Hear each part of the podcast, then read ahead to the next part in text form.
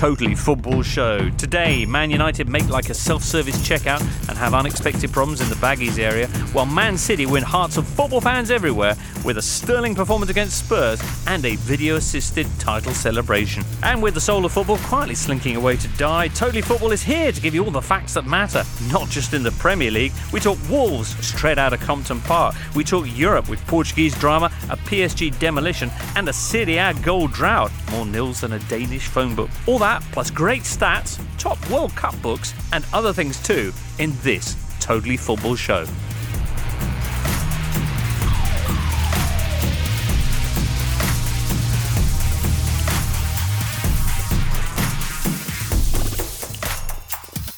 Big weekend for titles across the continent, listeners. Thank you for joining us on what looks set to be a very special edition of the show, not least because it features the vocal talents of uh, Michael Cox, Hi, James. whose book The Mixer tells the story of Premier League tactics from Route 1 to False Nines, Duncan Alexander, Hello. whose book Outside the Box, a statistical journey through the history of the football, Of all the football. of all the football, is also available in shops. So that's a tough decision right now for you. Yeah, people Yeah. fight over it, over the decision. and Daniel Storey, whose 16 conclusions is by definition almost book length in itself, but who has also a top secret work. It- Can we now? You've now submitted the draft, but we still know no closer to Oh. knowing what it is. No, I, I feel that's been given a slightly over exaggerated. Ah, Um, is it more of a kind of novella thing? Yeah, it's a novella. That's right. exactly what it is. Yeah. Okay.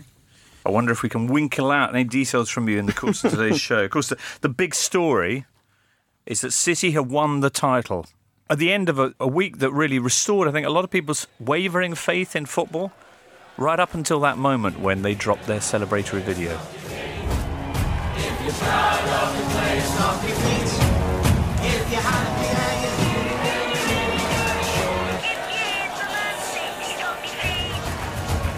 Yeah, it wasn't great, but it was. I mean, it wasn't their video, was it? It was a brand sponsor partner. thing. But featuring a lot of involvement from the players. yeah. Yeah, I, it's it's a fair point you make, and given how switched on clubs' media departments, social media departments now tend to be, I can only imagine the mood at Man City's right now after seeing, as you say, their partners basically blow any goodwill that Pep. I think all the goodwill it's gone. No, mm. probably mm. fair. Do you think, Duncan? I'm just going to stomp my feet. Right. Okay. All right. Speaking the international language of fandom there. But in football terms, they are now uh, Premier League champions because West Brom win and they beat Spurs. West Brom win. It was that kind of a week, wasn't it, Daniel? Yeah, it, it was a dreadful, dreadful performance for Manchester United. One of Jose Mourinho's excuses, or one of the excuses made for Jose Mourinho, is that they haven't got the the financial capability or they haven't managed the transfer spend to compete with Manchester City. Um, there is a semblance of a point in that, but they've also dropped 13 points against the teams between 10th and 20th this season, um, and they've dropped 11 against teams, two of the promoted teams, and the current bottom three. So they lost to Huddersfield, lost to Newcastle, lost to West Brom, drawn with Southampton, drawn with Stoke, and they were yeah they, they were t- absolutely terrible. Um, what? Why? uh, I think there's a lack of ruthlessness. I think there's a lack of ability to take that, that has happened ever since Ferguson left. That um, this inability to take goodwill from one performance to the next. Um, it almost feels like roll the dice football. Sometimes they roll a six, as they did in the second half against Manchester City, and the next week they roll a one or a two against West Brom. There doesn't seem to be any cohesion from performance to performance in my mind. Again, the attack looks stilted whenever they play at anything other than oh goodness me, we need to score two or three goals very quickly now. And when they do play in that mode, they look excellent, but there seems an inability to do that from minute one to, to minute 90, and, and that makes them very easy to defend against. Also, they came up against the new look West Brom. Darren Moore's undefeated West Brom. Darren Moore's now taken as many points in two games as Pardew did in his last 11, I think. So, um, if anyone, if there was anyone in the country who still thought appointing Alan Pardew wasn't a bad move, I think they might have woken up. But I don't think there was. Right. so they hadn't won away in the league since August, mm-hmm. but now they win at Old Trafford. Jay Rodriguez's header was special. Ben Foster's saves were pretty special as well. Yeah, they they were, but there was nothing David De Gea esque, shall we say? There was Right. nothing truly game saving. Manchester United didn't create enough opportunities from which they would reasonably expect to score two or three times. And West Brom have been conceding two or three goals in most of the games they've played before Darren Moore came in. Um, they they did they look better. Um, they look like a team who believed in their manager a little bit more, even though it's you know it's ultimately going to be futile because they will go down. But very pleased for Moore. He seems like someone who is honest and committed in his coaching role, which not every coach or player at West Brom has been this season. So right. good for him. Would you, will he stay on? Is that the expectation in the championship? I wouldn't think so. I think it'd be a bit of a mistake. It's the sort of appointment that's good for a, a couple of weeks, and then you know, if you we've seen it many times where the, you know, the assistant or someone in the club steps in, does Mm. okay, gets appointed, and then within sort of six nine months is The Craig Shakespeare effect. exactly All right. Shakespeare's sister. Yeah. Anyway, well, that was our didn't West Brom do well bit. Did you want to? did you want to add anything to that, Michael, before we launch back into Man United's inconsistencies, or should we just skip that and say they couldn't be bothered because it was all about last weekend for them? Yeah, I think that's true. Michael said that was true. Good. I'll quit on that subject while we're ahead. Well done to West Brom anyway. City previously had beaten Spurs in resounding fashion. I think myself and probably quite a few other seasoned observers had anticipated Tottenham making more of a go of this game, but 'twas not to be. Yeah, they were excellent. I mean, from the outset, I think they just completely outplayed Tottenham, really. Tottenham was strangely disorganised. You know, usually I think they are probably the, the most well organised team in the Premier League defensively. I'd say even ahead of City in that respect. But they seem to be in a peculiar situation where they conceded too much space both behind and in front of their defence. I mean, the first goal was was pretty much a simple long ball in behind that caught Tottenham out. Um, and thereafter, it was kind of uh, there were a couple of instances where De Bruyne and, and Silva were combining between the lines, and it was like Tottenham just didn't have enough players in that zone of the pitch. Somehow, it was peculiar. Um, yeah, it was quite convincing for City. I mean, really, it could have been four or five, and you wouldn't have said that was unfair upon the. Um, you know, on the balance of play, Sterling in particular um, got into some good positions and probably should have scored more than once. Yeah. But um, it was a shame, really, that, you know, I think it's a shame that such an incredible season for City has, has been won with United's failure. I know some people are saying that's going to be more fun for City fans. Don't really buy that line personally. I think it would have been nice for them to do it in style. But it's a kind of underwhelming end to what I think has been quite an underwhelming Premier League season, to be honest. I'm sure they'll be raising glasses of water in pubs all over the country to them. Yes. Um, you did 16 conclusions, Danny, as we mentioned, on this game. Uh, I imagine what half of them were about Kevin De Bruyne's left foot. Yeah, it was a it was a beautiful pass. That the ball kind of went really high in the air, and he just cushioned a, a, a ball in the pass to Sterling. The great thing for me was the way he, he he watched the ball from the moment it had left. I think Vincent Kompany's foot. Um, all the way up in the air and all the way down onto his own foot and into the path of Sterling. I agree with Michael. I thought Spurs were incredibly disorganised. They kind of it looked for the first five minutes as if they tried to press City and then very quickly realised that City were too good for that press and passed their way out of it. Which the problem was is so they kind of eased off a little bit, but then they also continued to play with this incredibly high defensive line, which meant Vincent Kompany was able to have all the time in the world just to knock the ball over under no pressure, and Jesus ran on. I thought the, the, the key takeaway for Spurs for me for the game was, was Hugo Lloris again. He was he was really poor. Um, I think he was partly to blame for the first goal because I think he was by the time Jesus touches the ball, he's closest to the penalty area than the halfway line. Which if you're going to play with a high line, he needs to be out of his box. For the second goal, he he stymied and struggled his way out of the penalty area and eventually brought Sterling, to be fair, just outside the penalty area, not in it. And then for the third goal, he just parried it in front of goal, quite Petr Cech like Mm, over he the last few weeks. There was quite a few shots where he parried into Yeah. danger, and it's something he seems to be doing more this season. It's a lot. That, that's something you see a lot more in at Championship level than Premier League level. Goalkeepers parrying the ball forwards out from goal Mhm. rather than to the side or wide, and yeah, he just looks sluggish. Duncan, we often see stats, especially when Lloris, uh, the name of Lloris is in, in the frame, about errors leading to goals. How, how is that exactly worked out? Uh, it's slightly subjective, so Oh, it's it is, basically okay. yeah. I mean, it's a decision where you can basically say that a player, or it's usually a goalkeeper, um, has. But he has- enjoys a, a Man City esque lead in that department, is that Uh, right? I think Petr Cech's still ahead of him. Oh, him. is he? Yeah, so it's a North London tie-up, but um, it's something where he never used to really feature, but this year he is is very high. What's the reason for that then? Is it a change in the way that Spurs defend or what he's asked to do by Pochettino, or is he just getting old and befuddled? Uh, yeah, I'd be I'd be reluctant to call him more than a blip at this stage. I mean, he's been a very good goalkeeper during the time he's been there. And uh, yeah, he's made some mistakes, but I, I'm not sure he's he's past it. Yeah. He's- I'd Is back it moving co- Alderweireld out of the, the, the defence in front of him? No, I don't think so. I still think they've been pretty solid, despite the fact they didn't look that good at the weekend. Um, no, I- personally, I think it's just a few mistakes, and who may well recover for next year. Um, A few people Yeah. were ta- talking about age. I don't think age can be an excuse. He's only 31, which for a goalkeeper is no age at all. Mm-hmm. So no, I don't think it's age. I think it is just a blip. But Pochettino will be worried because his press depends on all of those sections in the team working. The midfield needs to press, the defence needs to be high, and therefore the goalkeeper needs to be proactive at mm. coming out of the area. So yeah, But, he, but that's a key thing, actually. I think when he joined Spurs, he was very much known as this sweeper keeper. Um, and then within a couple of seasons, he he was actually the keeper who'd moved furthest back. So it was almost, I'm sure that was a coaching decision. They'd actually said, you know, you don't need to be as, stop coming so far forward. Um, but it's almost like with He parked his lorries in a, in a certain sense. Pochettino. very much so, yeah.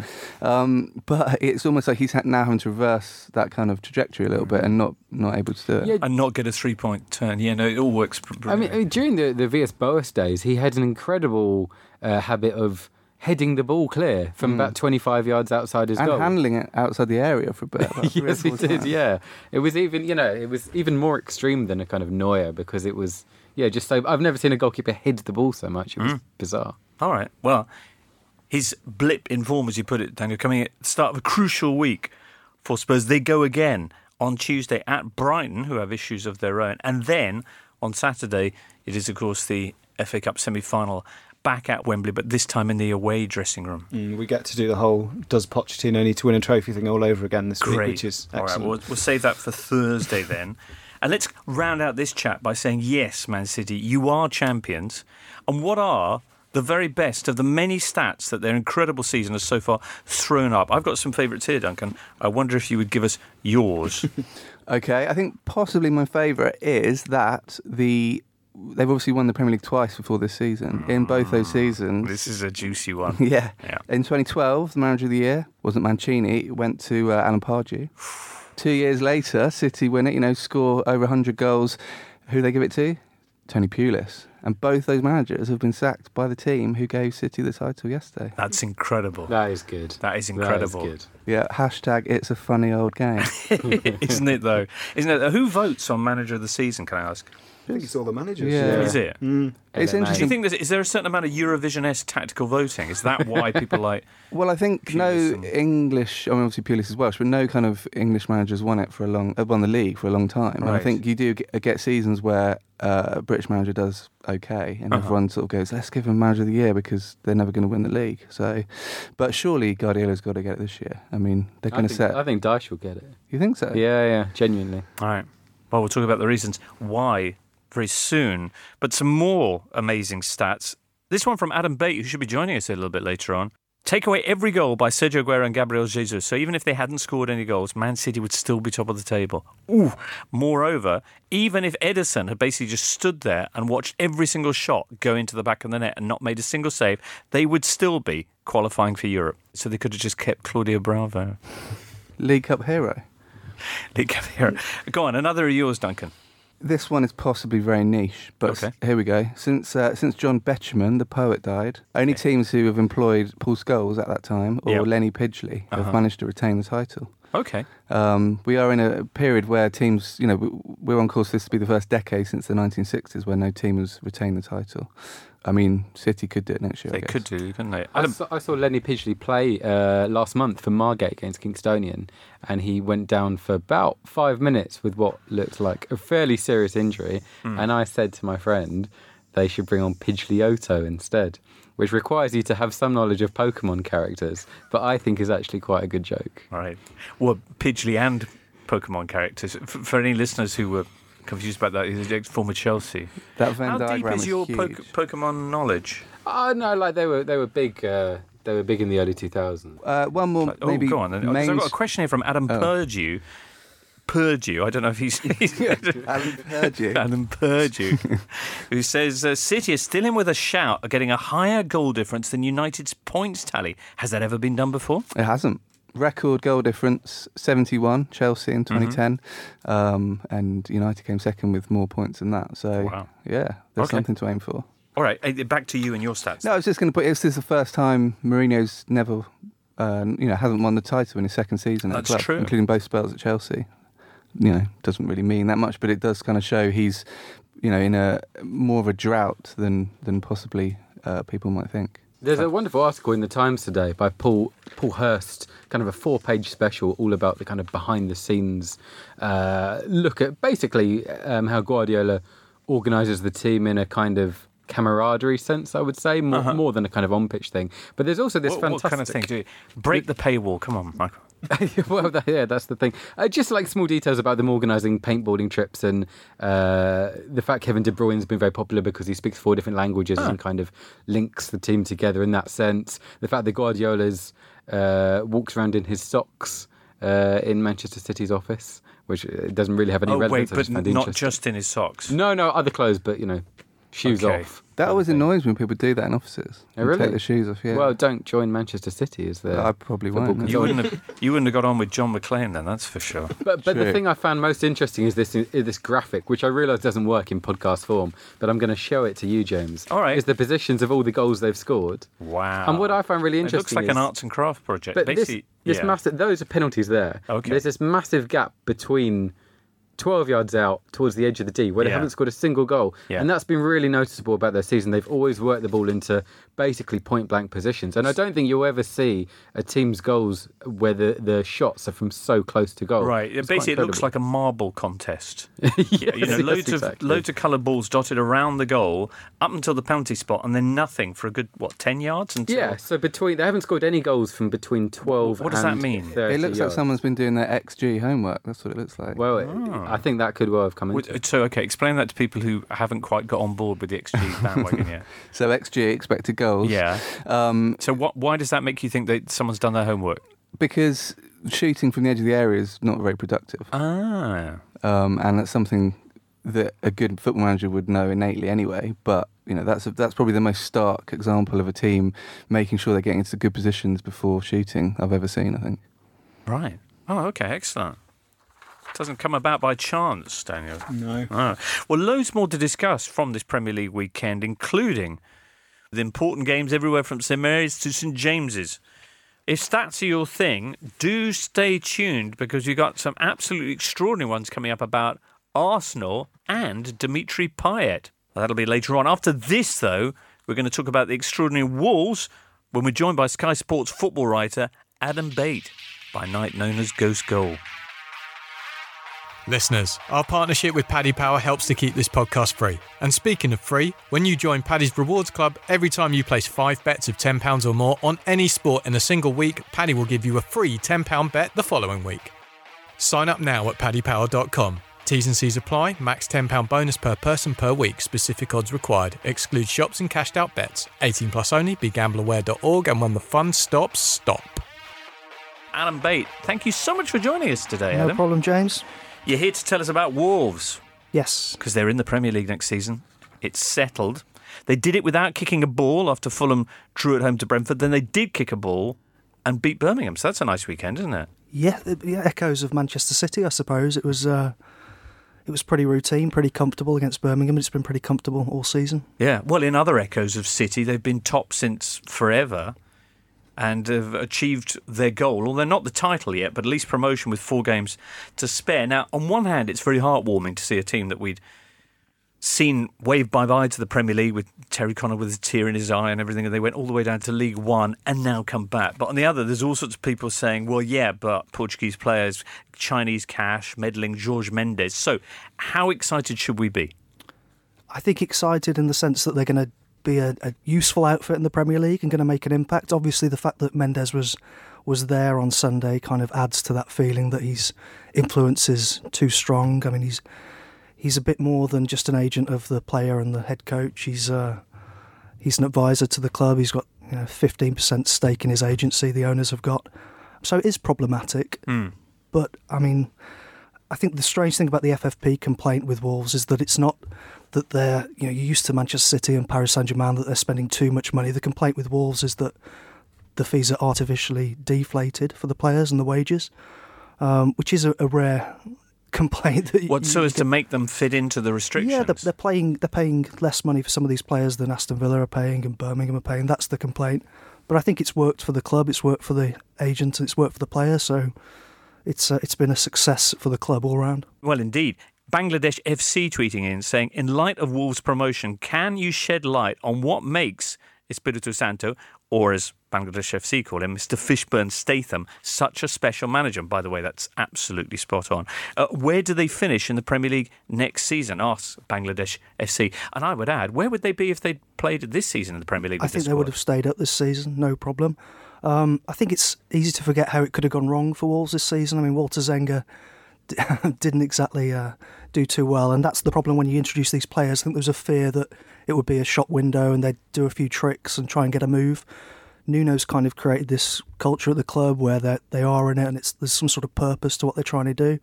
They've been incredibly organised. They've been controlled, more controlled. That I mean, there are echoes with Guardiola, but it's been more kind of they've only scored five against one team. It's just been whenever they've taken the lead, they've they've just seen the game out. They've not lost a game in which they've they've led. And uh, yeah, I think if they kept this team together, they would be a mid-table side. But there's a risk that they lose Ruben Neves, I suppose. But there's also an opportunity to s- sign better George Mendes clients. Um, they need a striker. Both the strikers are on loan. I suppose Conor Coady, as good a season as he's had, he was bullied by Mitrovic, and they're going to be tested more at the back, of course. But uh, you look at the Premier League, and anything from sort of eighth or ninth is uh, is doable, isn't it? Look what Newcastle have done this Yeah. season. I do like the stat you tweeted out, not saying the Championship is a strange league, but the only team Wolves haven't beaten are Sunderland. Yes, although they do still have to play them last day of the season. Bingo. So All right. could Sunderland, who in the meantime have dropped to the bottom of the Championship. Sunderland, who are on course to be the first team to finish bottom of the top division and then the second division since Wolves in the mid 80s. So there we go. Wow. Isn't that like you, Duncan, to sweep in at the last with a with a killer stat? Brilliant. All right. Well, Adam, that was great. Lovely. Thanks so much for popping in. There's more of that kind of thing on the Totally Football League show coming up uh, with Ian and company on Tuesday. After this, more Premier League. Listeners, the World Cup is just around the corner, so it's time to step up your preparations and brush up your knowledge with the official 2018 FIFA World Cup Russia sticker collection from Panini. Panini's been creating iconic World Cup albums and stickers since 1970, and this collection is their most comprehensive yet, featuring the best players from all 32 teams taking part in international football's flagship competition this summer. Whether this is your first ever Panini album or, like us at the Totally Football Show, you still proudly flick through your completed collections from Mexico 86 and Italia 90, you can't beat that feeling of tearing open a packet and seeing what's inside. There are five stickers inside every pack and you can get them at all good retailers now. What's more, this time you can complete a digital version of the album via Panini's free app. Find out more at FIFA.com slash Panini Sticker Album. That's Panini spelt P-A-N-I-N-I. And get tweeting using the hashtag GotGotNeed. Adam Bate at Ghost Goal if you want to be across him on Twitter.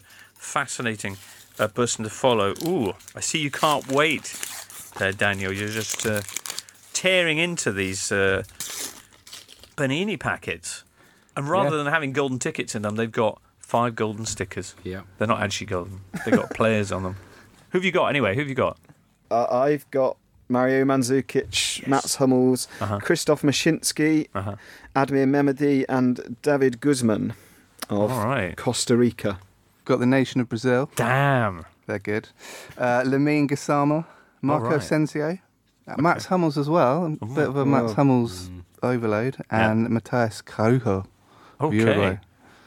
Right. I'm familiar with all of those players. um, hey, I've got Antoine Griezmann. That's the that's the headline used there. And Michael?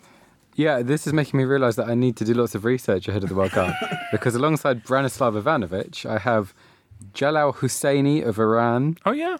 Ahmad Hassan of Egypt, All right. and Emil Hallfredsson of uh, Iceland. Yeah, he's not been at his best this season, but there's still high hopes that he can recapture that form. But I've also got this shiny of of, uh, 1930. Uruguay from Damn. 1930, which is exciting. There's some great stories about the 1930 World Cup. Actually, it's worth Go if, on you, if you get one of those history of the World Cup the, uh, books. Yeah. The 1931 is fascinating. Like the, the- just the- Which book would you recommend as an author yourself, Michael? well, uh, the the famous one is the Brian Glanville Yeah. book. Um, Should I go to that one? I actually prefer a book by a guy called Rob Fielder, who has kind of comprehensively gone through almost every match, well, every match, Yeah. and, and written about a kind of breakdown of each game, which is quite incredible piece game? of work. It, yeah, would, it would be fair to call it comprehensive, wouldn't it? it's Yeah. Is it a incredibly bit too comprehensive. no, no, no. Well, it's um, no Yeah, I mean, it's, it's a research book, I think. Oh, it's Yeah. an yeah. out. It's, yeah, okay. I think it's Alright. about 600 pages, isn't it? Yeah, Ooh, but the, all the right. Glanville one's very interesting on the early World Cups in terms of just the logistics of organising a football tournament in Uruguay. Yeah. For example, the, you know the first tournament,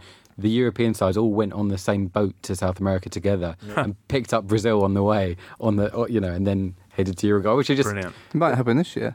yeah maybe To Mermans. yeah. Famously, Italy went to the 1950 World Cup by boat. You know why? Nope. Because of the Superga air disaster. Oh, they weren't allowing their players anywhere near an airplane after that. Oh well, that's and it's widely. I mean, we've told this story before, but um, because they spent effectively three weeks on a boat sailing through the Straits of Gibraltar and then across the Atlantic, and the only fitness training they did was jogging around the, the deck. Um, they arrived totally out of shape and promptly got knocked out in the group stages and were put on a plane back home. that's excellent. yeah, Actually, one of the frustrating things about the World Cup history is how many tournaments were the structure of the tournament just doesn't make sense. Like the number of number of times where there's just silly things happening, like three teams in one group, or 58 was bad for that, wasn't 58 it? was Why, bad what was for wrong that. with 58? Uh, 58 effectively became the semi-finals were effectively the last group games, weren't they? There was only a group stage and then a final. Yeah. Huh. 1950 famously didn't have a final. It just so happened mm. that Uruguay the and the Brazil final game was, the yeah. final group So game. people think it's a final, yeah. and it wasn't.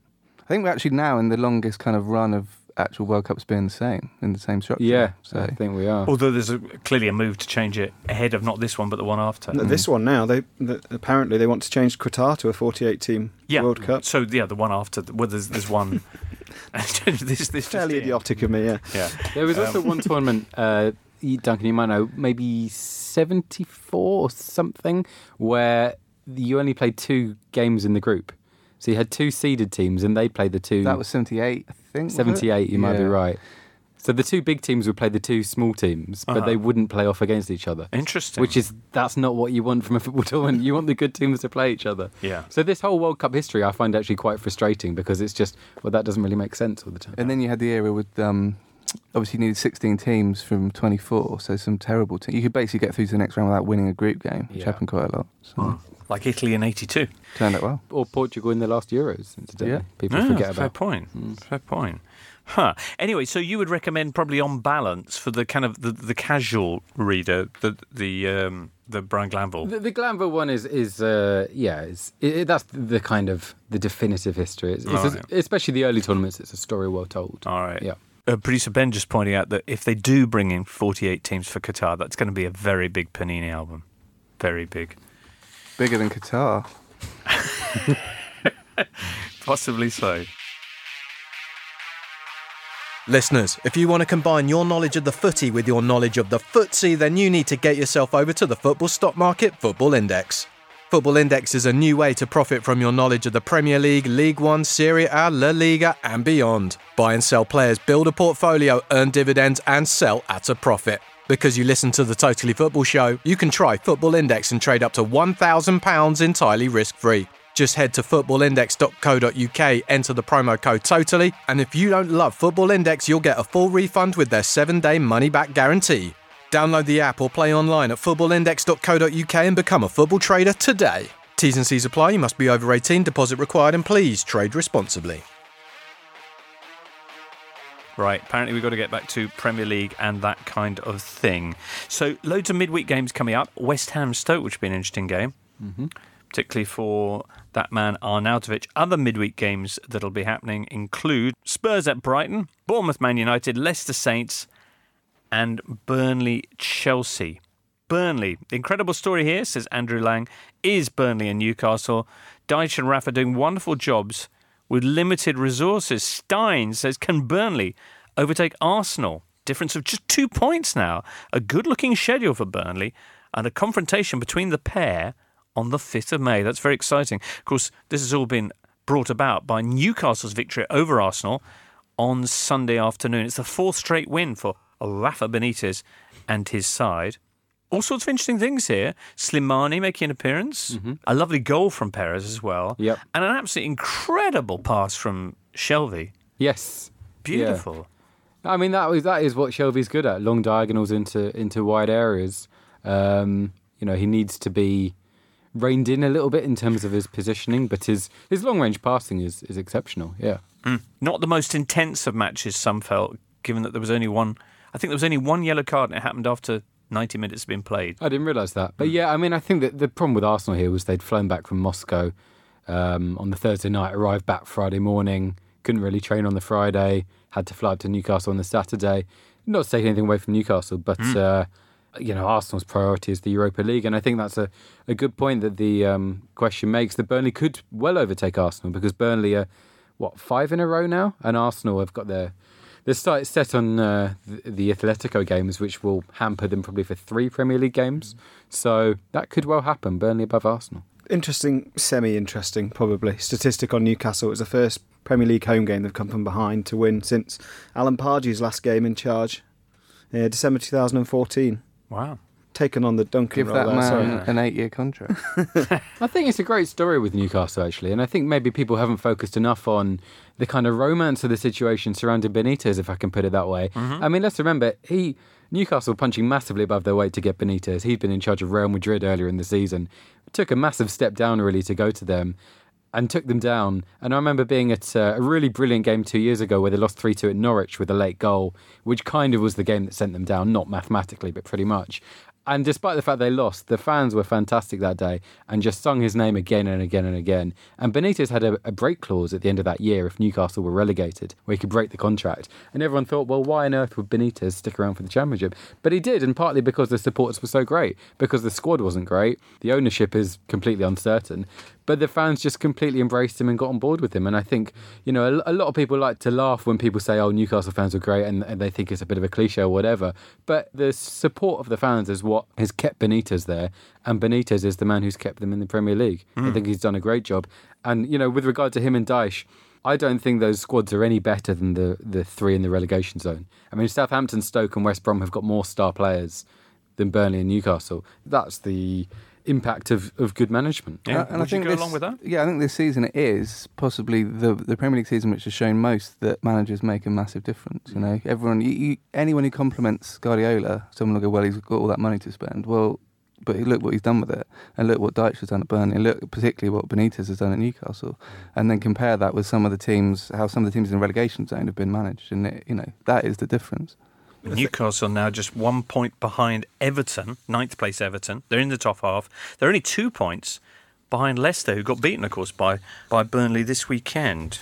Oh, I was just going to say about about Benitez. He he- he picks his clubs well because there's obvious there's obvious links to, to his Liverpool and his, his Valencia picking a non-capital city side with a you know a community and a support that really you know, buys into its football team. But speaking to Newcastle fans, they see Benitez as a as a Bobby Robson type figure, which is incredible given that he's a not from Newcastle, b not from England, and b only been and c only been there you know less than 18 months. It's it's an incredible, um, not just a turnaround in the in the, in the, the playing style and the playing performance, but the buy-in from from Benitez into that club. Yeah. When he had no, as you say, Michael, he had no reason to stay there beyond six months. Never mind 18. Is His his family are very settled in England, though. I think. Hmm. Yeah. So, But it's helps. interesting that he's uh, struck up such a great relationship with the supporters of two clubs. That's Liverpool and not Chelsea that I'm referring to there.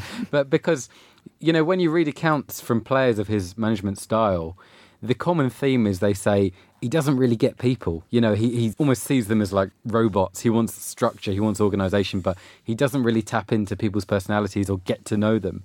But when is when is the kind of the supporters to get on board? He manages it as well as any manager I can think of in the last ten or fifteen Yeah, years. the really interesting player for me in that is that is is Paul Dummett at left back at Newcastle because he was a player who was fairly unpopular with supporters, and, and Mohamed Diame is another example.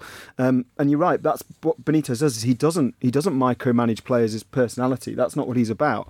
But because he's got such a buy-in from the supporters, if Benitez backs a player, the supporters back that player, mm. and then suddenly the player plays better, and it, it all moves in the same direction. Um, they are a very heartwarming story after a few years of some pretty wretched news. They certainly are. You mentioned the three teams down the bottom, and they, they look increasingly likely we will be waving goodbye to them.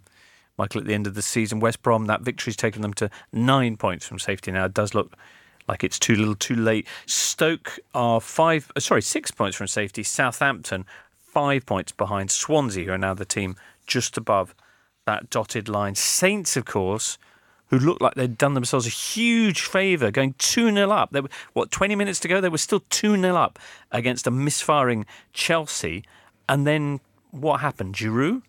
Yeah, Giroud uh, and Willian as well. Giroud grabs the headlines because he scores the goals, but Willian created more chances than any other player this weekend. He has, over the last couple of months, stepped firmly from outside Eden Hazard's shadow and is kind of the most creative influence um, over these last two months when admittedly they've been poor. But yeah, Southampton are finding they've managed in three games to lose three different ways and concede three goals in different ways. And when you play well and lose and play badly and lose, it generally you think, oh, they need a new manager. And these are Mark Hughes' first three games in charge. And he was reportedly set for a million pound bonus if he kept them up. And he's coming nowhere near at the moment. Mm.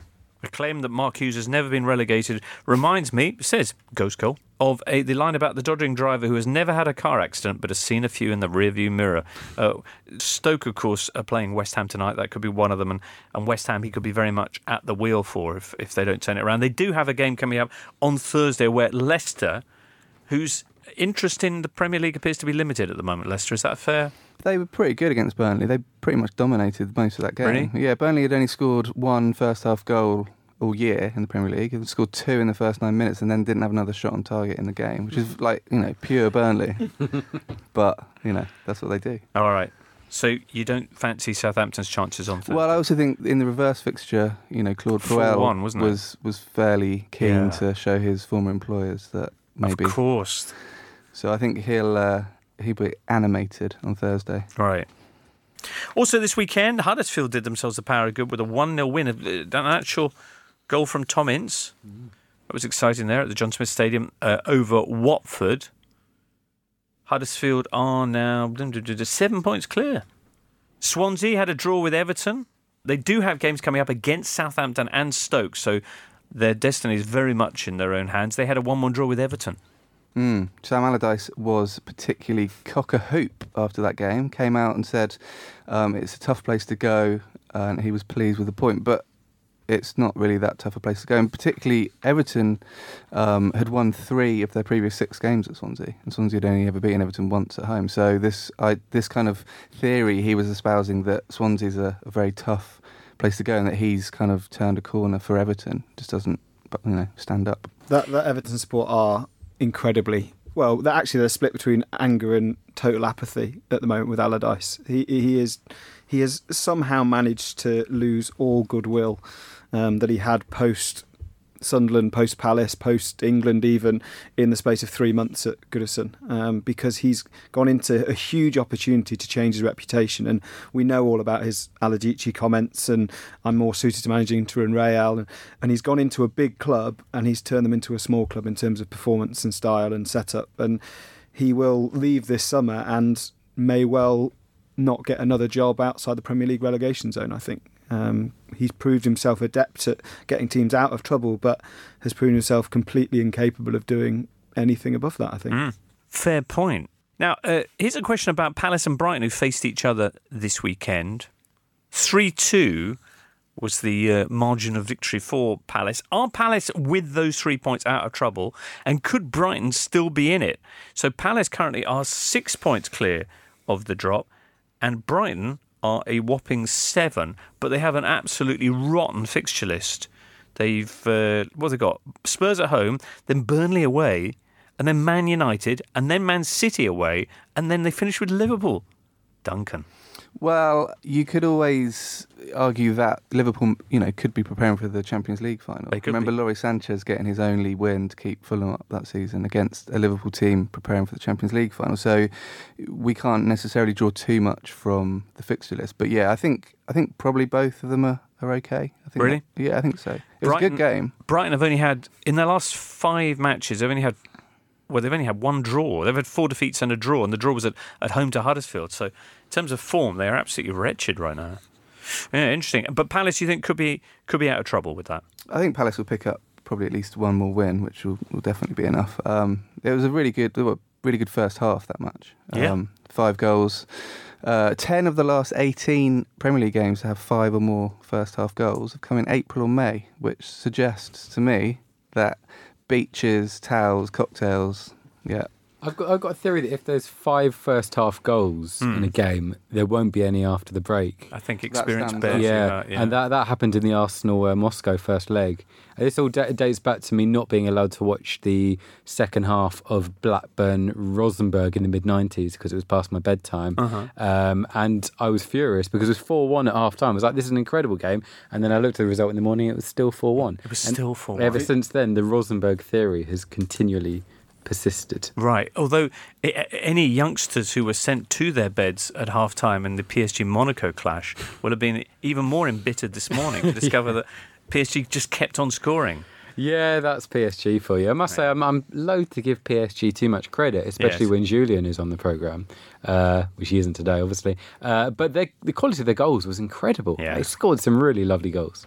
Smashing Monaco, the team in second place, uh, 20 points or 17 points behind, something massive Yeah. like that. On a, on a big weekend for Ligue 1 because that, that result saw them s- confirmed as champions, Mm-hmm. just you know ending that niggling doubt that we'd all had. uh, while uh, Marseille continued their excellent form, putting real pressure on Monaco now for second place. Mm-hmm. Uh, all good. We haven't talked about Liverpool beating Bournemouth 3 0. Speaking of teams on the beach, it's quite literally the case with the, the Cherries down there on the south coast. they are very close. Yeah, Yeah. Uh, loads of goals now for Liverpool, loads of goals for Mo Salah. No surprise there. And uh, possible injury to Dejan Lovren. Is that true? he pulled up, as Did they he? say. Yeah, Yeah. but I haven't heard whether it's bad or not. Okay. And of course, the other Liverpool news is the fact that, as you mentioned, Champions League, Roma in the semi finals. Payback after 34 years as Gazzetta. And they had a big double page spread. Well, actually, I think it was more than double page. It was two pages on the 84 final. and Grobbelaar's wobbly knees and all that sort of thing. Uh, and um, I think they're quite worried about Liverpool. I think that would be a, a fair summary of the Italian view of this. But a tremendous opportunity for them to get revenge. Not the first time they face each other. I remember a UEFA Cup game with some controversial refereeing. Probably, what would that be? About 2001, that was? 2001, yeah. That was great. Spanish that was when the referee. referee pointed to the penalty spot. Yeah. And then Liverpool went crazy, and then he just pointed for a corner. Yeah, That was incredible. yeah, Went with what a sort of moving arm, didn't he? Yeah. yeah.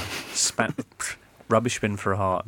Bin. Speaking of which, by the way, Buffon has. Uh, he said, "I do not regret what I said, but I would have used. If I said it again, I would use more civil language." But he's he's basically doubled down on his on his assertion that Michael Oliver was was inexperienced, was not at the altezza, didn't have the stature to handle a game of that magnitude, and that a more experienced referee would have turned away rather than give a penalty, essentially because it didn't fit with the whole emotional momentum of what mm. Juve were trying to do, which is a which is a singular way of interpreting it.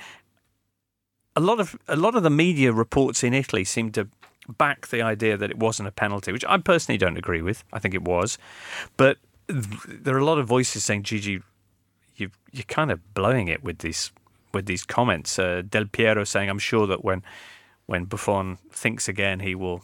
Take a different view, and, and and the Gazzetta basically with a big editorial saying, "Won't someone think? Of, won't Gigi think of the kids?"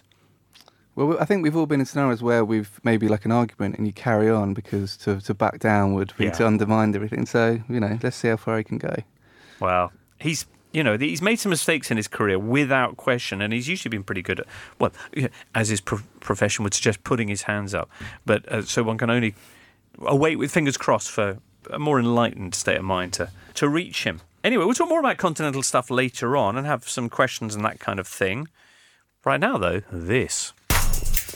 Men and ladies of the Totally Football Show, why waste time going to the shop to buy overpriced quadruple bladed vibrating turbo razors and making the likes of Thierry Henry and Roger Federer even richer by doing so? Instead, head to cornerstone.co.uk slash totally and pick up a personally engraved razor and six super sharp blades delivered right to your door for just £4. There are no gimmicks with Cornerstone, just a closer, smoother shave than ever before. And it doesn't just work on your face either. I used it on Jimbo's head before we started recording. Mmm. Head to cornerstone.co.uk slash totally to see for yourself, and if you don't love your first Cornerstone shave, they'll give you your money back, no questions asked. What's that, listeners? Who have I got this time? Uh, Hiroshi Kiyotake. You familiar with him, Michael? Yes. Who's he play for then? Uh, he plays in Germany, doesn't he? Wrong. Cerezo Osaka. I mean, Kasper It's Schmeichel, him you know. pass. Genki Haraguchi. Where does he play? No. This time he plays in Germany. He plays for Fortuna Düsseldorf. There you go. He's from Japan, you know. Uh, try this one at home, listeners. Michi Batshuayi. broken legs, Michi Batshuayi. No, he, apparently he it doesn't. not? Apparently it's not about it's ligaments. Okay. Uh, but yes, this was all from the Ruhr derby Mm. when he was stretchered off and whisked off to hospital. Uh, more bad news for Borussia Dortmund on a night which saw them beaten by Schalke 2 0. How about that goal from Naldo? Did you see that one? He- the, was that the free kick that? Yeah. Look, as a horrible pedant, whenever a free kick goes in the bottom corner like that, I think that the wall is not in the right place. That- All right. Well, it was one of those where they shifted it before Yeah. they hit. Yeah. Still, eh? Stayed hit though, didn't it? stayed hit. Still hit now. Gavin Hutchinson says Premier League killjoys missed two chances this season to have Craig Pawson, referee Alfie Mawson v Craig Dawson. Are there any other homonym opportunities on the horizon, or was that it, Duncan? Which comes to me for that? Um, That's one to Possibly, research. yeah. There was a. There, I'm pretty sure John Stones played in the Johnstone's Paint Trophy for Barnsley yeah, he would back done, in the yeah. day. So that's a nice Oh, one. that's a good one. Well, listeners, this does sound like fun. So if you've got any others, do send them in for the, the quiet days ahead as we play out this meaningless charade of a season finale. Now, Arsenal, as we mentioned, are in the Europa League semi-finals against Atletico Madrid. What did you think of the draw for the Champions League and, and Europa League? Mark, are you excited? Uh, yes, I mean I think Liverpool Rome was a really interesting game, and and Bayern Real. It'd be nice to have a bit of an outsider in the final, if I can put it that way, rather than Real against Bayern, who we're used to seeing winning it in recent years. Yeah. For Arsenal, it's clearly the toughest draw they could have had. I mean, Yeah, I, it's interesting because Atletico Madrid have been the favourites for the Europa League all season, pretty much. But certainly watching the, the games last Thursday, the Atletico performance wasn't all that. I mean, they were effectively gifted that tie by dismal looking Sporting, whereas Marseille looked absolutely on fire. Yeah. Dimitri Payet's performance. We were talking about Jonjo Shelvey's ball. Did you see the, the, the, the incredible crossfield ball that he did while bombing up the wing? You, you- Daniel, you did. Mm, yeah, he and and also scored a wonderful goal with the outside of his boot as well, didn't Well, he? One was called back, which was a was a, a, a cracking goal, and then yeah, then he got another after, didn't he? But they looked amazing, Marseille. This was against uh, RB Leipzig, I- and their reward is to take on another RB, but totally unconnected I- RB team, uh, Salzburg. I wonder if um, it's. I mean, if Arsenal are going to win the Europa League, which they need to to get in the Champions League, they're probably going to have to beat Atletico. I actually wonder whether it's better playing them over the two legs than in a final situation or No, not. no, Do you not think so? no, I, no absolutely. I, I was a- I was asking rather than offering an opinion. Why? But Why, Michael? if they'd got one of the other two teams, they might not have got Atletico in the final. Ah. Second, because I think Atletico are very good tactically, and I think over two legs, um, Simeone will outgun Wenger. I think that's more possible in two-legged situation. And lastly, because I think Atletico have lost two finals in the last three years and might have some kind of psychological complex going into the final. Oh, interesting. What do you think, Duncan? Uh, I agree with Michael actually, but just going back to Payet. Oh, yeah. Um, since the start of last season, he's the second most creative West Ham player, even though he only played the first half of last season till now. Wow. Okay, I'm going to ask you to just flesh that out a bit more because Okay. it sounds amazing, but I want to make sure I understand. so, two seasons worth almost of football. Yeah. How are you defining creative? Uh, chances created. So, in terms of chances created since the start of the previous season, Yeah. Nobody has done more in all that time. No, one Dimitri- one player's got more. Lanzini, I think. All right. Okay. um, so but he's still the second he's the in, second in most chances creative, creatives, yeah, even which- though he left in January of last season. Yeah. 15 months ago. So, I mean, that partly explains why West Ham have struggled this season, um, and you know shows he's a very good player. Yeah. And I think that him leaving shouldn't be underestimated in terms of the off-field problems at the club. You know, with the move to a new stadium, they were desperate to get a big name in, and then they realised actually this guy is so popular with supporters. He's the most popular player we've had for years, and then he completely sulked for the first half of last season. And It's the equivalent of Spurs selling Kane the summer before moving back to White Hart Lane, isn't it? Yeah. Mm. Which they will not countenance for exactly that reason. Mm. he was so good that that one season. I mean, he. He he kind of he went from nowhere in the France pecking order to playing his way into the final and was playing in the European Championship final, and indeed had a very major part in that by uh, nobbling Cristiano Ronaldo. Oh yeah, good point. Uh, anyway, so well, that's all very exciting. So uh, Arsenal's chances against Atletico slim, would you say, Michael? I think Atletico are strong favourites. Yeah. Right. Okay. Go along with that, Daniel. I've got a sneaky suspicion about Liverpool and Arsenal in the European competitions this season. I know sneaky suspicions are not really particularly helpful in terms. No, terms no, but you know, Um, your gut is often the, the what, uh, truest indicator you can have. Thank you very much. What a Super Cup that would be in August. Okay. Um, anyway, on their route to the silverware, potentially are well, Marseille and one of Marseille and Salzburg. Salzburg, who came back from four-two down. It was a week of that kind of thing, and it, it continued on Thursday as they defeated Lazio. 4 1 with, I think, three goals. Lazio actually took the lead in that game, and there was three goals in three minutes, with Lazio just basically fell apart, the boobs. And then they, uh, then of course, they had the derby in Rome on, on, on Sunday, and that finished a glorious nil nil. Roma hitting the post twice. It wasn't it wasn't a high scoring weekend, Daniel. No, um, the high point for my very limited Serie A weekend, i.e., highlights, was was Donnarumma's Oh yeah, last second save. which there was a lot of irony about. About don't you know what this means to what Napoli are trying to achieve? And there's been Yeah. a lot of Buffon memes. He's become almost the kind of the Harry Kane of, of, of Serie A. Was- Into, even to the point that the Fiorentina fans, when the referee awarded a penalty against them, they chanted. Uh, insensitive, insensitive, and then VAR took it away anyway. And that game finished goalless, and the, the Milan Napoli game finished goalless because Donnarumma basically stopped that that that, that Milik chance, and that and there were five goalless draws. There were only eleven goals scored in all of Serie A this weekend.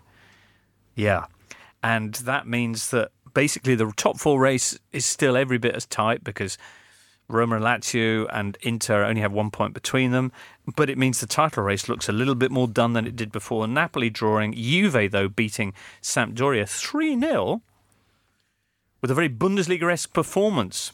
As I think James Horncastle put it, uh, Mandzukic, Howedes, and Khedira scoring the goals, and all three were set up by Douglas Costa. So they're now six points clear. There is a full midweek round of Serie A matches coming up, which we'll uh, we'll partly talk about Golazzo, and I imagine it'll feature heavily in next Thursday's edition of the Totally Football Show. So that's something to look forward to. But before we finish off today, just around the rest of Europe, I mentioned the the, the Revierderby, mm-hmm. R- Revierderby. That's how you say, it, isn't it? So that was one big bit of news in the Bundesliga. But the other thing is is the whole top four race and Bayern with their new manager Niko Kovac, who's done wonders. It is widely thought with Eintracht Frankfurt this season. Following the news that he will be leaving them for Bayern, they promptly went and lost 4 1 to their top four rivals, Leverkusen, and they're not best pleased with Bayern's timing of this announcement. Is that fair? it was a very strange timing, wasn't it? Just before the Champions League draw, which seemed Well, Bayern said, We thought that Frankfurt would like, Eintracht would like to have as much notice as possible that we're taking their manager away, like they'd done them a favour. It's quite But anyway. Well, Bayern have been uh, told off for bad timing before, haven't they? When they signed Götze on the eve of the Champions Oh, League yeah. final. I think Götze didn't actually play in that final, did he? He was injured, but uh, yeah. Mm. So Bayern, who of course uh, twenty points clear, is Schalke. Schalke only have a four-point lead over Leverkusen, who are level on points with Dortmund, and that's the top four. Then you've got Leipzig and Hoffenheim, who are four points outside the Champions League places, with Frankfurt now a further point behind. And as we say, Batshuayi stretched it off in the game against Schalke, suspected li- ligament damage. That's potentially huge news. Uh, fingers crossed for him. France, we mentioned the fact that PSG have wrapped up their title. PSV, or PSV, confirmed themselves Eredivisie winners Yep. with their victory against Ajax, Michael. They did, and it was a really convincing performance. Uh, so much so, I think there was some trouble afterwards with Oh. the fans demanding answers from players and board. Um, but PSV have been very good this season, and yeah, this was just a completely convincing performance. And there was also uh, an interesting occurrence where uh, the De Jong brothers were on either side. Hmm. So Luuk De Jong scored for PSV, and uh, Siem De Jong was sent off for Ajax. So that'll be a yeah Wow. mixed mixed day for them. For the De Jong family. Yes. Mm.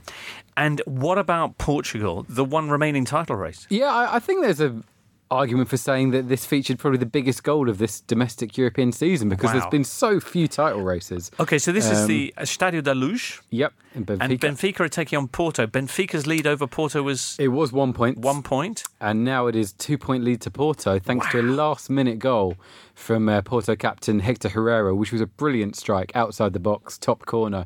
Um, yeah, I mean, obviously that's absolutely a huge game regardless of the league situation, but Portugal's generally quite good for quite tight title races between those two. Um, it wasn't actually a great game. I thought it was quite attritional.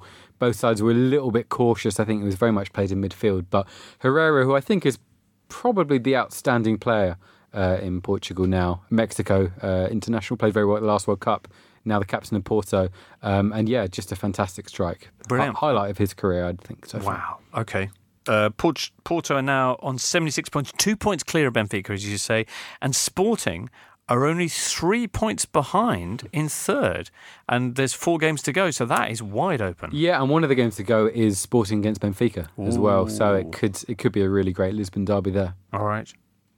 In Scotland, it's going to be Celtic take on Motherwell in the Scottish Cup final after Motherwell did Aberdeen 3 0 and Celtic beat Rangers 4 0. Alrighty. Duncan, how are you going to follow a week of football like the one we just had? With another week of football. Oh, okay. The, there is um, lots of there's lots of games, isn't there? There's Premier League games every day this week, other than Friday. So Monday, Tuesday, Wednesday, Thursday, Saturday, Sunday, they are generally the other days.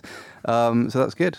I think it's been a good couple of weeks of football because, in part, because uh, over the last couple of years, Duncan has led the crusade against the idea that 2 0 is a dangerous lead. And as we've seen recently, it's definitely a dangerous lead. Dangerous Southampton. do you It's know? not the most dangerous lead, but I genuinely think it is a dangerous lead. Right, because every time I say, every time Rafa's on, because he's such a bully, he always picks on me with this thing of the, the 2 0 lead. Mm-hmm.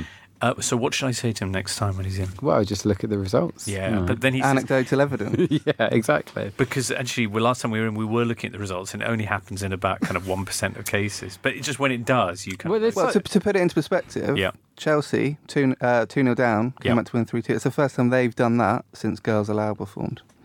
when, when were Girls Aloud for? Just to get some 2000, 2002. 2003, Ooh. 2003. I believe, yeah. Oh. Uh, 2002, you're right. Girls Aloud. so don't knowledge. question my Girls Aloud knowledge. Yeah, Christmas number one in 2002 with Sound of the Underground. Yeah. right. Anyway, since that happened, Chelsea hadn't come from 2 0 down, but now they have. Is that right? So that, I mean, what to other me, little that seems stat rare. nuggets have you got, kind of, that we've just not. Seems to me like delved Girls Aloud into are going to get back together. Uh, it's the fifth title in a row for a team in blue, which is the longest It's interesting. longest spell of non-red titles since 1958 to 1963. That's good, Duncan. But I think, Daniel, you've got a pretty impressive Arsenal stat. Yeah, they they have failed to take a point away from home in 2018, What? and the nearest team in the league structure to them to fail to take an away point in 2018 is, is Tamworth, who are 20th in National League North. Wow! So, how many places between them? About 100. Uh, yeah, 100 and, well more than that, uh, 115 Oh, because the. National League North, so it's actually below Yeah. the National League. yeah, it's 115-ish, I guess. Wow. You grasped the structure this season, I can tell, James. yeah, yeah, yeah, I'm all, all over it. Um, wow, that's astonishing. Uh, wh- I mean, what it means is th- the the shorter version of that stat is Arsenal have lost five away games in a row. First time since 1984, I think, in the league. Okay. So, Yeah. and you think about historically in the Premier League, Arsenal away from home. You know, the first team to go unbeaten away from home uh, in the Premier League season 0102. You know, they they kind of set the standard for teams playing as well away from home as at home, and those days are long gone. Their home record record's excellent because of their raucous home fans, but they just can't do it away from home. oh dear. Well, on that note, having chatted about the football, let's check in with our friends Paddy Power with producer Ben. Thank you, Jimbo. I'm here with Lee Price from Paddy Power. Lee, I hope you're doing well. Let's talk about the Champions League, if we can. Liverpool, they're up against Roma. Are they going to do it this year? Oh, well, according to all my Liverpool friends, it's a done deal. They're going to romp past Roma, and Real Madrid and Bayern Munich are going to simultaneously knock each other out, So it's a sure thing. You ask them, um, and actually, our traders kind of agree. There are joint favourites to win the competition at two to one. That's joint, of course, with Real Madrid, who can't stop winning the thing. Uh, we certainly expect them to at least reach Kiev, Liverpool, as they're massively odds on to get past Roma. In the equally as glamorous European trophy, Arsenal, they're going to have to do it the hard way. Atletico Madrid, what are their chances of winning the Europa League this season? Again, you ask Arsenal supporters, you get a feel for this. They're very pessimistic. Drawing Atletico was the worst possible draw, and for that reason, they're not the favourites to win it. Uh, we go 10 to 3 that the Gunners lift the trophy, so that's still second favourite somehow, but you might be better off with betting on them winning it next season instead. Well, indeed, Lee, I am looking ahead to next season, but it's not Arsenal that I'm interested in. It's Burnley. They're hot on their heels in the Premier League. Looks like seventh place is going to be enough to get them into the Europa League. Have you got a price yet on them winning the Europa League next season, 2018 19? Crikey, this. Um, you're going to be looking around 66 to 1, which makes them outsiders or dark horses, if you're being polite. Uh, and actually, relegation next year will be more likely. In fact, twice as likely. There'll be 33 to 1 to go down. So they might want to focus on enjoying Europe rather than winning it. And we've heard from Adam Bate on the programme today. Wolves back in the Premier League. Are they going to finish in the top half next season? Well, why not? I mean, obviously, their links to Jorge Mendes are well documented, and that means they should have a very exciting summer uh, in the transfer market. Ruben Neves last season was a massive capture, and it'll be interesting to see how he adapts to the Premier League. We think Wolves are going to make it rain this summer, and Newcastle are currently 10th without barely making it trickle. So Wolves are just 14 to 1 for top half finish. Uh, they'll be something similar for relegation currently, but as they start spending, those odds will lengthen and lengthen. They're definitely ones to watch next year. You can find out these odds and more at paddypower.com. It's 18 plus only, begambleaware.org, and when the fun stops, stop. And that's it for today's Totally Football Show. Many thanks to Duncan, Daniel, and Michael for being with us today. Thank you very much. It's been uh, most illuminating. Ian is back here tomorrow with the Totally Football League show. Golazzo returns on Wednesday, but you knew that anyway. And of course, it's totally time again on Thursday. So I do hope you'll be along for some, if not all, of that. Many thanks for being with us today and enjoy whatever it is you're up to. Cheerio. The Totally Football Show is a Muddy Knees Media production. For sales and advertising, email sales at muddykneesmedia.com. Gentlemen, are you feeling a bit crap? Well, you're not alone. Everyone does at some point. But the thing people don't realise is just how common it is in chaps like you and me. Last year, 76% of all the suicides in Britain were male. That's 4,287 men, a figure not much smaller than the average League Two attendance last season. On average, 12 men take their own life every single day, meaning that the leading cause of death for men under 45 in the UK is suicide. But that's part of the problem. There's still a strong social stigma around depression and suicide, and this can often stop men from opening up and seeking help when they need it. That's why we at the Totally Football shows are working with Calm. They're the campaign against living miserably, a charity dedicated to preventing male suicide in the UK. Every day from 5pm till midnight, they provide a free, confidential, and anonymous helpline and web chat for any man who needs support. They've also got a website and a free magazine packed with the kind of information you need if you or any of your mates are having a rough time, as well as some cracking stuff on comedy, bands, film, and of course football too. So if you are feeling crap, find Calm at thecalmzone.net for support and some straight up manspiration.